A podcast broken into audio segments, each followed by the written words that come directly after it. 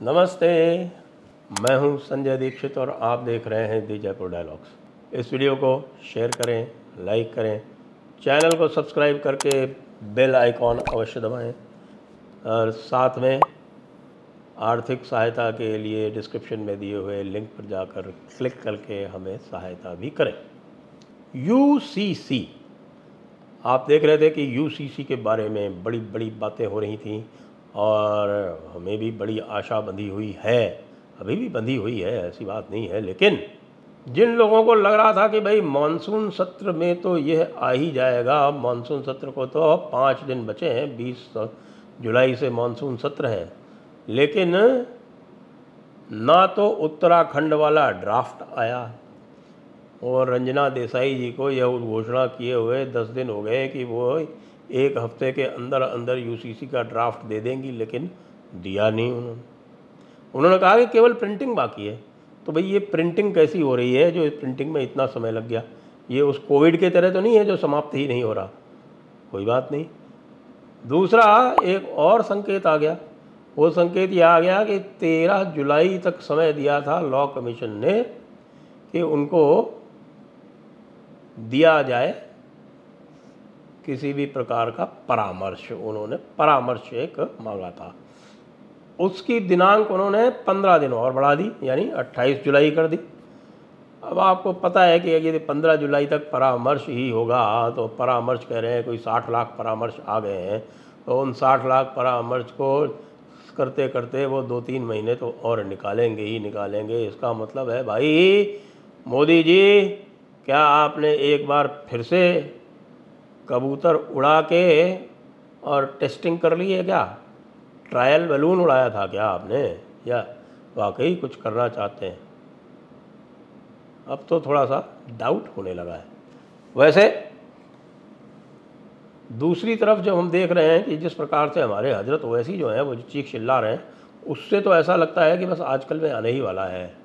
क्योंकि हज़रत ओवैसी को इन चीज़ों का हम ये कह सकते हैं कि उनको वो थोड़ी सी वो वेदर कॉक वाली स्टाइल है उनकी, उनको जो है वो पता चल जाता है कि कुछ होने वाला है। और जिस चीज़ का भी वो भरपूर विरोध करें, वो हो ही जाती है, ऐसा हमने देखा है। उन्होंने ट्रिपल तलाक का भरपूर विरोध किया था तो ट्रिपल तलाक बिल आ गया और बेचारे भोले भाले मोमिन जो हैं, वो अब ट्रिपल तलाक करने पर जेल में जाने का उनके खतरा मंडराता रहता है। बड़े दुख की बात है। हम पूरी शिद्दत से हम उनके साथ सहानुभूति में दो शब्द कहते हैं, आँखों से आँसू भी बहाते हैं। बाकी फिर उन्होंने बहुत ही शिद्दत से, बहुत ही शिद्दत से उन्होंने सी का विरोध किया 370 का विरोध किया। अब ये सारे के सारे जो है, वो बिल आ चुके हैं। हाँ तीन सौ सत्तर में ये ज़रूर है कि अभी कोविड ख़त्म होने का इंतज़ार किया जा रहा है कि उसके रूल्स जो हैं, वो नहीं आए हैं, इसलिए वो पूरी तरह से ऑपरेशनलाइज नहीं हो पाया है। अब उसी श्रृंखला में हमारे ओवैसी साहब जो हैं, वो अब विरोध कर रहे हैं यूसीसी का। तो आपको क्या लगता है? जिन मुद्दों पर वो विरोध कर रहे हैं, उन मुद्दों का ज्ञान नहीं है लोगों को। बिल्कुल ज्ञान है। करेंगे सब लोग। सबने बता दिया उनको कि भैया तुम्हारा ये जो शरीयत एक्ट है और जो तुम्हारा जो मुस्लिम मैरिज रेजोल्यूशन एक्ट है, ये दोनों शरीयत के ख़िलाफ़ हैं। ये तो हम ही आपको बता चुके हैं कुछ दिनों पहले जो हमने एक वीडियो किया था डिटेल में। और जिसमें पूरा आपको एक्ट बताया था, एक्ट के प्रावधान बताए थे, उसमें ये स्पष्ट हो गया था। तो अब प्रश्न ये है कि हमारे जो हिंदू भाई जो बहुत प्रसन्न हो रहे थे और ये हो रहे थे कि साहब की यूसीसी से बड़ा आनंद आने वाला है। और हमारे हेमंत विश्व शर्मा जी, उन्होंने तो अपना बहुविवाह को बंद बैन करने वाला जो बिल था, वो रोक लिया था कि भाई अगर अब सेंटर ही ला रहा है तो हम क्यों ऐसा करें? वैसे उन्होंने एक काम और भी किया है। उन्होंने तो यहाँ तक कह दिया है कि भाई जो ये मियाँ भाई लोग जो हैं उनको यहाँ एजुकेशन सेक्टर में आने की कोई ज़रूरत नहीं है। लगे यहाँ गुवाहाटी से दूर रहो तुम लोग तुमको यहाँ आके तुम पढ़ाई वढ़ाई करने की बहुत सी चीज़ें बताने की उसकी कोई आवश्यकता नहीं है। अब ये मियाँ भाई जो कहते हैं, वो आप समझ लीजिए, वो मियाँ भाई किसको कहते हैं? असम में मियाँ भाई कहते हैं, बांग्लादेशी मुसलमान को, जो घुसपैठिए हैं उनको। तो इसलिए जिन लोगों को आपत्ति हो रही हो कि मियाँ भाई के ऊपर क्यों कहा, उन्होंने उन्होंने मुसलमानों का एक प्रकार से अपमान कर दिया। हमारे मौलाना अजमल साहब जो हैं, वो बदरुद्दीन अजमल साहब, वो बड़ी ज़ोर से उठ के चिल्ला रहे हैं कि साहब, कि ये तो बड़ी गलत बात है, एक तरफ़ तो यूनिफॉर्म सिविल कोड की बात की जा रही है और सबको बराबरी की बात की जा रही है और दूसरी तरफ़ मियाँ भाई लोगों के ख़िलाफ़ बोला जा रहा है तो भाई बदरुद्दीन अजमल तुम तो हो कन्नौज के। तुमको ये बांग्लादेशी घुसपैठियों से क्यों भाई इतना मोहब्बत हो गई है? बांग्लादेशी घुसपैठिए तो जब यूसीसी आएगा तो उनको जाना ही पड़ेगा। लेकिन मैं और कुछ कहना चाहता हूँ कि भाई इस यूसीसी के बहाने आप जो है, कुछ और जो भेदभावपूर्ण जो लेजिस्लेशन है उनका तो तिया पाँचा कर दें। भाई, तीन चार तो मैं आपको बता सकता हूँ। प्लेसेस ऑफ़ वर्शिप एक्ट है। प्लेसेस ऑफ़ वर्शिप एक्ट में आप बार बार समय ले रहे हैं। पिछली बार अभी दो तीन दिन पहले आया तो फिर आपने कहा कि नहीं साहब, हमको समय चाहिए। ये तो बड़ा ही पेचीदा इशू है। इस पर तो हमें बहुत ध्यान देने की आवश्यकता है। तो हम कंसिडर्ड डिसीज़न देंगे। यार, ये कैसा कंसिडर्ड डिसीज़न है? आपको वोट देने वाले चिल्ला रहे हैं इतने दिनों से। तो भैया इस प्लेसेस ऑफ़ वर्शिप एक्ट को ख़त्म करो, क्योंकि प्लेसेस ऑफ़ वर्शिप एक्ट का उपयोग जो है, वो केवल इस दृष्टि से हो रहा है कि जो लेजिटिमेट यानी जो संविधान द्वारा दिए हुए अधिकार और जो सुप्रीम कोर्ट द्वारा बार बार निर्णित हुए अधिकारों के परिप्रेक्ष्य में ये कहा जा रहा है कि भाई हमें रिलीजियस कैरेक्टर डिसाइड करवाने का हक है। तो उसको जो है वो बार बार लगाया जाता है कि हाँ साहब, इसको रोक दिया जाए, इसको आगे ना किया जाए। साहब, जितने भी केस चल रहे हैं उनके ऊपर स्टे कर दिया जाए। तो भाई, इसको ख़त्म करो ना यार। इसमें समस्या है क्या? वैसे भी जो सेक्शन चार है, उसका जो रिलीजियस कैरेक्टर है, वो डिसाइड होगा, वो सिविल सूट के द्वारा ही होगा। ये तो लगभग तय हो चुका है। जो लॉ है, वो भी स्पष्ट है। एक तो इसको समाप्त करो। दूसरा वो वक्फ एक्ट वाला है यार और कुछ नहीं कर सकते। तो वक्फ एक्ट के जो 2013 वाले अमेंडमेंट थे, उनको ही रिपील कर दो। मोदी जी, इतना डर क्यों लगता है वैसे आपको मुसलमानों से? हमें पता है कि आप वोट के अलावा किसी चीज़ से नहीं डरते। और आप ये भी स्पष्ट जान लीजिए कि एक वोट नहीं मिलने वाला इनका। ना अशराफ का, ना पसमानदा का। और जो आपको कोई धोखे से मिलेंगे, एक दो परसेंट वो वैसे भी मिल जाएँगे।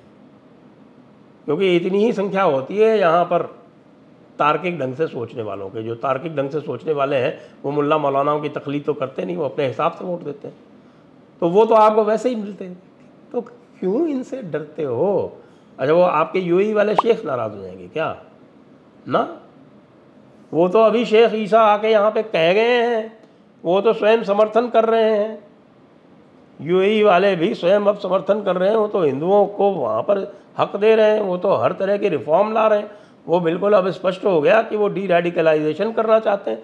वो भारत की सहायता चाहते हैं कि उनका जो एक तरह से रूढ़िवाद में रचा बसा इस्लाम है, उसको किसी प्रकार से उसका आधुनिकीकरण किया जाए। जो उसमें इस तरह के सिद्धांत बैठ गए हैं जो पैवस्त हो गए हैं कि उसमें किसी तरह का बदलाव नहीं हो सकता, उनको किया जाए, उसमें वो आपकी सहायता चाहते हैं और आप यहाँ ये जो हमारे अशराफ मुल्ला मौलाना हैं उनकी आप जो है वो बातें सुनते हैं। न सुनिए, बिल्कुल न सुनिए इनकी। जितना आप इनकी बात नहीं सुनेंगे, जितना आप इनके हितों के, यानी अशराफ मुल्ला मौलाना का जो हित है, वो पसमानदा का हित नहीं है, ये आपने स्वयं कहा है भोपाल में। मैंने नहीं कहा, आपने स्वयं कहा भोपाल तो भाई इसको करें। मेरी तो यही आपसे इल्तज़ा है, इच्छा है हमारी। एक और बना रखा है, वो क्या है commission of minority education institution act उसको भी समाप्त करिए।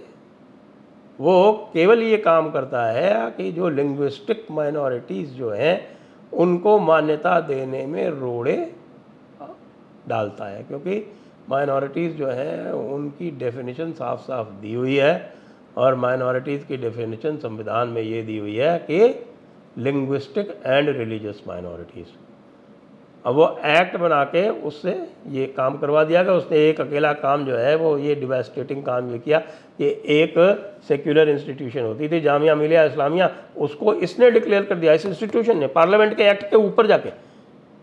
और उसके विरुद्ध जो चल रहा है जामिया मिलिया को वापस सेक्युलर बनाने का, जिसमें कि दलितों और पिछड़ों के हक जो है वो समाप्त हुए, उसका आप कुछ नहीं कर रहे। करिए, ये जो मैंने आपको तीन एक्ट बताए हैं प्लस जो माइनॉरिटीज़ को स्टेट वाइड डिक्लेयर करने का मामला ये तो लो हैंगिंग फ्रूट है। इसको कर दें तो यूसीसी अपने आप सॉल्व हो जाएगा प्लस महिलाओं की बराबरी का एक बिल अलग से ले आइए। यूनिफॉर्म सिविल कोड का मतलब ये नहीं है कि भाई वन सिविल कोड हो।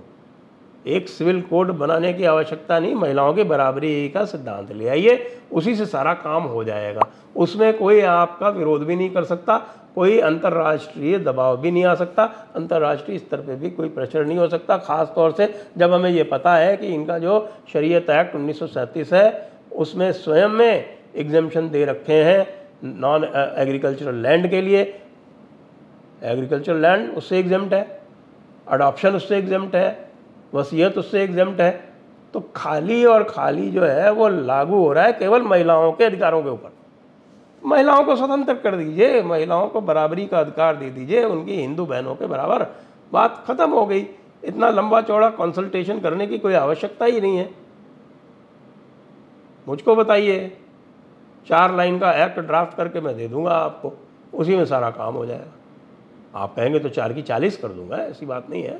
तो पैसे ये लगे कि साहब के यहाँ कुछ मेहनत की गई है। वैसे चार लाइन के एक से ज़्यादा के एक की आवश्यकता नहीं। है